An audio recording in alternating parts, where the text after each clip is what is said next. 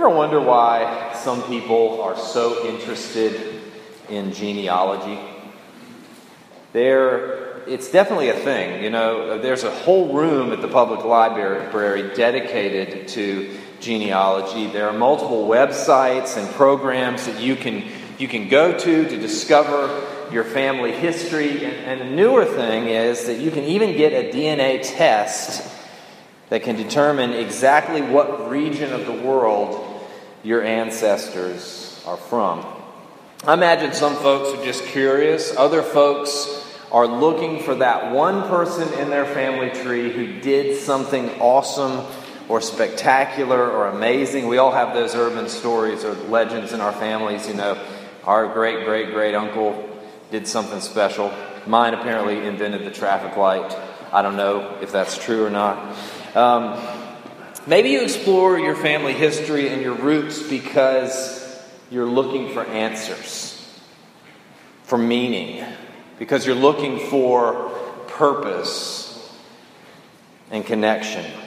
As you know, there are all sorts of Psalms in the New Testament, all different themes and ideas and, and aspects that are reflected in the Psalms. The Psalms tell us about joy and sorrow and worship and lament and trust and contentment, forgiveness, forgiveness and, and joy and hope. All those things are highlighted in different Psalms from the Old Testament. And this morning, Psalm 110 is what we call a messianic psalm.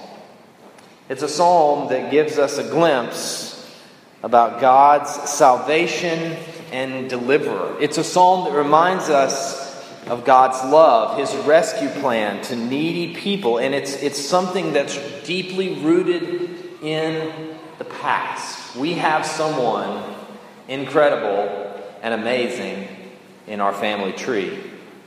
It's the God man, Jesus Christ, the perfect, promised Messiah. He is exactly who we need and he came to us according to God's promises. All of God's promises in the Old Testament, everything that happened some 2,000 years ago with Jesus of Nazareth, and all of our hopes and dreams and our deepest needs, they find their fulfillment and culmination in Christ.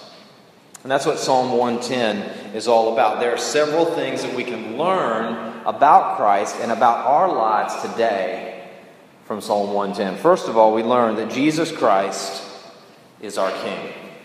Jesus Christ is our King. One of the first things we learn from Psalm 110 Jesus Christ is our King. And I think it's fair for us, uh, fair to say that most of us don't really connect with the idea of a king. We usually have two categories, right? We have the idea of the English monarchy, and there's definitely history, and there's pomp and circumstance but there doesn't seem to be much actual power or influence. And then on the other end of the spectrum, when we think of a king, we think of power hungry leaders. We think of dictators. Hitler comes to mind, where there's plenty of power and influence, but it's often used in unhealthy or even diabolical ways.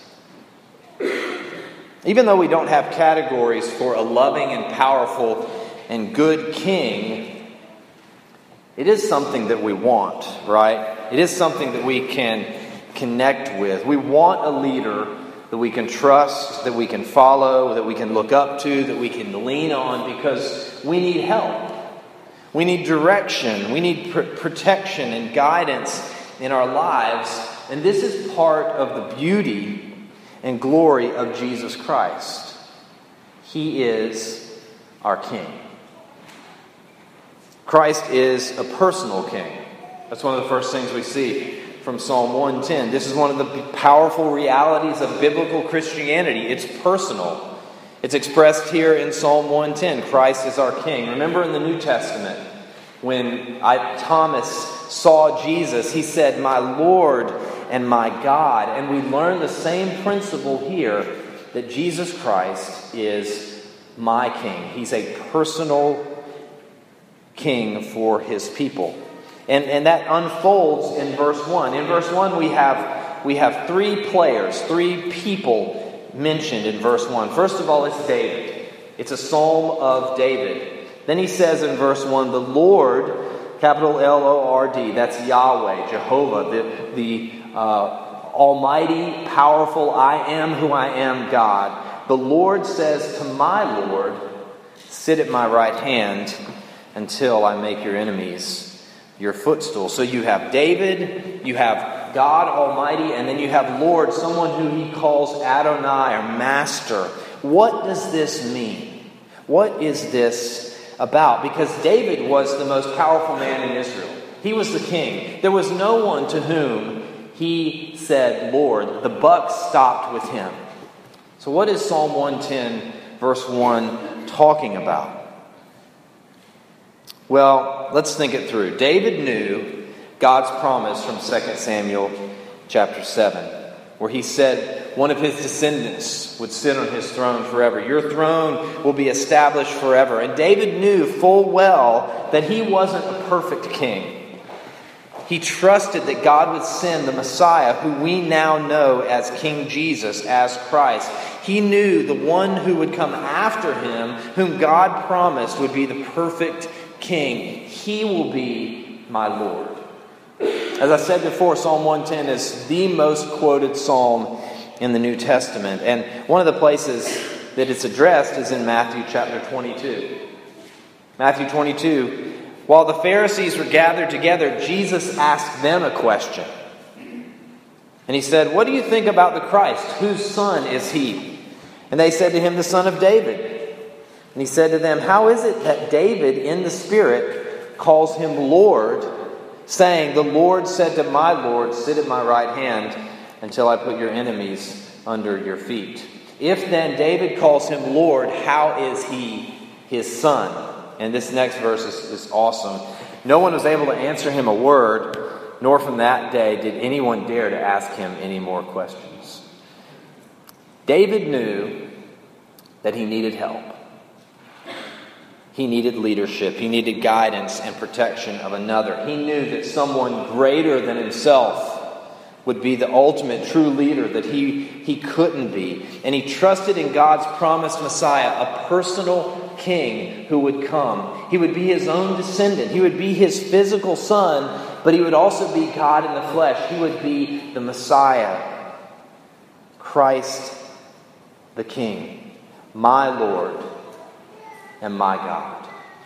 Christ is a personal king. Jesus Christ is still a personal king. He's not just a king, he's not the king. A fundamental part of Christianity is that he is, he is my Lord, my God, my King. Is that part of your story this morning? Is Christ the Master, the Lord, the King of your life?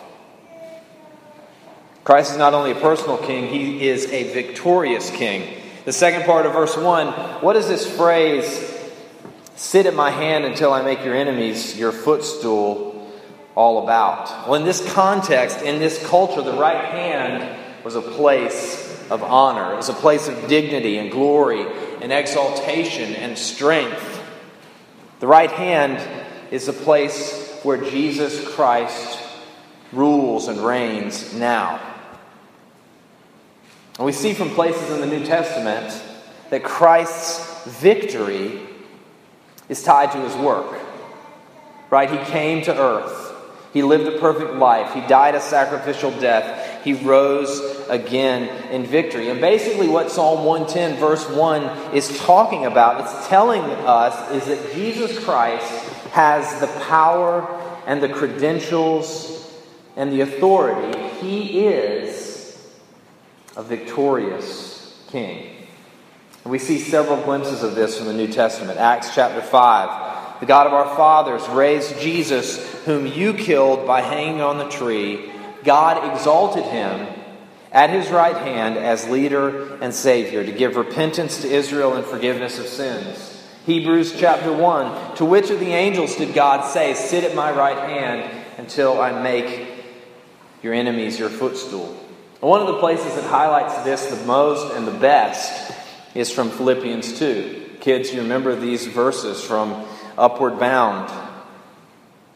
Because of his saving work and his sacrificial death and his glorious resurrection, therefore God has highly exalted him and has given him the name that is above every name, that at the name of Jesus every knee shall bow in heaven and on earth and under the earth, and every tongue confess that Jesus Christ is Lord to the glory of God the Father. Jesus Christ is our victorious King. He came to earth on a divine rescue mission. He came to set the captives free.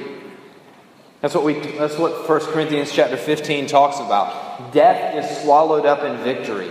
Death, where is your victory? O grave, where is your sting? The sting of death is sin. The power of sin is the law. But thanks be to God who gives us the victory through our Lord Jesus Christ. The work of Jesus, culminating in his glorious resurrection is the centerpiece of Christianity. It's the declaration to us and to the whole world that Christ is a victorious king. Sisters and brothers, this is a message that we need. When we're discouraged or downcast or doubting, wondering if following Jesus is really worth it in this world. When we're standing up against what seems like an insurmountable roadblock in our lives, or when we're standing in the face of temptation and we think there's no way that we could withstand, we need to remember that Jesus Christ is our victorious King. We need to remember and believe and know Christ is our victorious King, and He not only forgives our sins, but he gives his children the resources and the power and the courage and the command to pursue him and pursue righteousness. Why? Because Christ is our victorious king. David knew it, millions of others have known it, and we can learn more and more about it each step we take in our lives towards glory. Lean into, rest in, remind yourself of the fact that Christ is our King, a victorious King. He's also a ruling King. Talks about it in verse 2. The Lord sends forth from Zion your, your mighty scepter, rule in the midst of your enemies. When I think about someone sitting down, I think about a recliner, a plush recliner that some guy posting up to watch sports on a Saturday. But when we see the idea of someone sitting down at the right hand of the Father, here it's a picture of rule. That's what kings did. When they sat down, they ruled their kingdom. And that's what's pictured here. Christ Jesus is a ruling king. We see that idea scattered throughout the Old Testament. Remember in Ephesians chapter 1 and he, the Father, put all things under his, Christ's, feet and gave him as head over all things to the church. Christ is ruling, God is in control. This is one of the things that we, we understand as we read the Bible. Romans 8 28. For all things work together for the good of those who love God and are called according to his purpose. Christ is a ruling king, he's in control. This is so hard for us to grasp because we want control so badly. So many times, fears fuel our insecurities, and we think that our agendas and our plans have got to go forward at all costs. And we try to manage the chaos in the world by holding on tighter and tighter in our lives. We need to remember that Christ is a ruling king. Jesus Christ is in control of your life and in my life right now. When disappointment and hurt and failure and heartbreak come into us and flood our lives, we've got to remember and trust that Jesus is reigning and ruling now. For me, one of the hardest ways to trust that God is in control is in the mundane, day in, day out details of my life. Learning to trust Him with the little things, the little things that can make me so angry and get me sideways. And remember, on a hour by hour, minute by minute basis that I'm not God and that I can't control what's happening around me and I can't control what other people do, and I need to take it easy and learn to trust in Him in the day in, day out details of life. He's God, and He's ruling and reigning now in the big things and in the little things. Another part about Christ being a king is that He has willing subjects. Look at verse 3 with me. Your people will offer themselves freely on the day of your power in holy garments. Verse 3 is a battle scene. The day of your power is the day of battle. Christ's subjects willingly follow his lead, even into battle, even into scary, difficult things. This is one of the things that marks Christ as our king. This is one of the things that, that shows that we're God's children, is that we're willing to serve and follow him. Remember the words of the, of the hymn. He's, he changes a slave into a child and duty into choice. Christians don't obey and serve God to gain his acceptance and approval. Christians obey and serve God because we've been loved and accepted by him. We don't serve so Christ will become our king. We serve because Christ is our king. Derek Kidner, uh, a commentator on this passage, helps with this. He says in the first line, there's a touch of the Song of Deborah from Judges 5 2. The people offered themselves willingly, willingly, but the expression is even bolder in Psalm 110. It literally could be translated Your people are free will offerings. Do you see the implication? As God's children, we not only have the privilege of serving God, to willingly follow King Jesus, our lives are living sacrifices to Him. And this is such a powerful and important message in our day and time when we live in a world and in a culture that says everything is about me, everything is about myself and my self gratification. Psalm 110 is a simple reminder that our greatest glory and meaning in life is found in willingly serving Jesus Christ. And more than that, in offering ourselves as free will offerings to Him. Isn't that beautiful? That's what Romans chapter 12 talks about. We can offer ourselves as living sacrifices to God.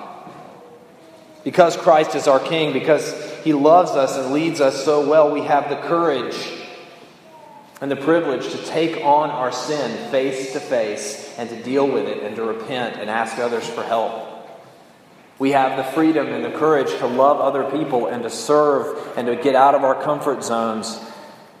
Why? Because He makes us willing in the day of His power. As we do this, I believe God transforms and changes and blesses us in the midst of our lives. Christ is our King. Psalm 110 also talks about the reality that Christ is our priest. Jesus Christ is our priest. A priest isn't exactly the most inviting and moving concept in our culture. What is a priest? Why do we need a priest? What does it matter that Jesus Christ is our priest? The Children's Catechism says it so simply and beautifully. Why do I need Jesus as a priest? Because I'm guilty. We have a fundamental problem. It's guilt and shame because of sin, and Jesus Christ is the answer to that. Verse 4 talks about this. You're a priest forever after the order of Melchizedek. Now, everybody knows what that means. We don't need to dive into that this morning. Um, no, we, we, don't know what that means. And uh, Melchizedek is a very interesting character in the Bible. He basically shows up three times in Genesis, in Psalm 110, and uh, in the book of Hebrews. He's this intriguing character. He flashes on the scene and then he's gone. According to God's law, that he gave to Moses on Mount Sinai, priests were to be Levites. They were to be the sons of Aaron. And there was this clear distinction in the Old Testament that priests could do this work and kings could do this work, but there was no, uh, there shouldn't be any uh, overlap of their duties. And what we read about from Hebrews, we read about Melchizedek. He was this guy that came on the scene.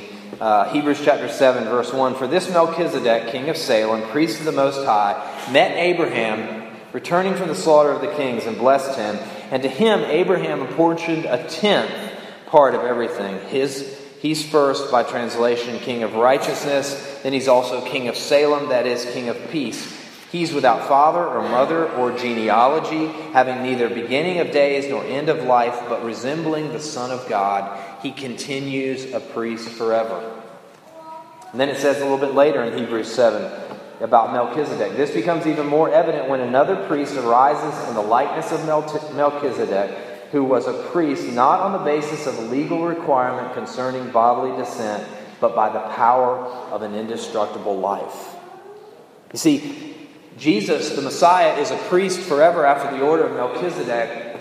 It means that he's better than Aaron, he's better than any Levite priest, he's categorically different because he has an indestructible life. It was indeed fitting that we should have such a priest, holy, innocent, unstained, separate from sin, exalted above the heavens. Melchizedek was a glimpse, a foreshadowing of Jesus Christ, our Savior, our Messiah. He's a better priest, he's the perfect Messiah. And one of the things that's so powerful and so mind blowing and so wonderful about Christ and the Christian message is not only that he's a perfect priest, but that he himself is the sacrifice. Because Jesus had, because he lived this holy, innocent, undefiled life, he could represent us perfectly. Because he was holy and innocent and undefiled, he could also lay down his life as a sacrifice on the altar for us. He's the King of righteousness, the King of peace. Righteousness and peace were secured for God's people where? At the cross. He laid down his life on the altar, and now he continually intercedes for us. It, it's a glimpse from Psalm 110 that God promised a Messiah, that God promised to give us a perfect priest and a perfect sacrifice, and it's found fulfilled in Christ. He's the way to the Father. He gives us redemption and forgiveness and healing. Think about this. Think about how important this message is for your life, for us. The fact that Jesus Christ is the perfect priest and the perfect sacrifice, that supersedes all the junk in your life all your past, all your scars. Coming to terms with the perfect life and sacrificial death of Christ, His blood shed once for all can bring you freedom and joy and hope and life. It can help set aside some of the anxiety and the fear that you have about who you are and what you're meant to be. Really forgiven, life with Christ is so much better than the stuff that we often settle for.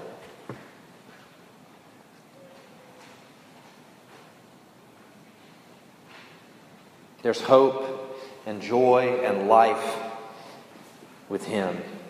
It speaks into your current struggles. It speaks into who you are now. Jesus Christ is the perfect priest, and He's a perfect sacrifice. And He cleanses and heals us and he intercedes for us even now. Last thing we see from Psalm 110 is that Jesus Christ is on a mission. He's on the move. The last few verses of Psalm 110, verses 5 through 7, they show us a conquering king.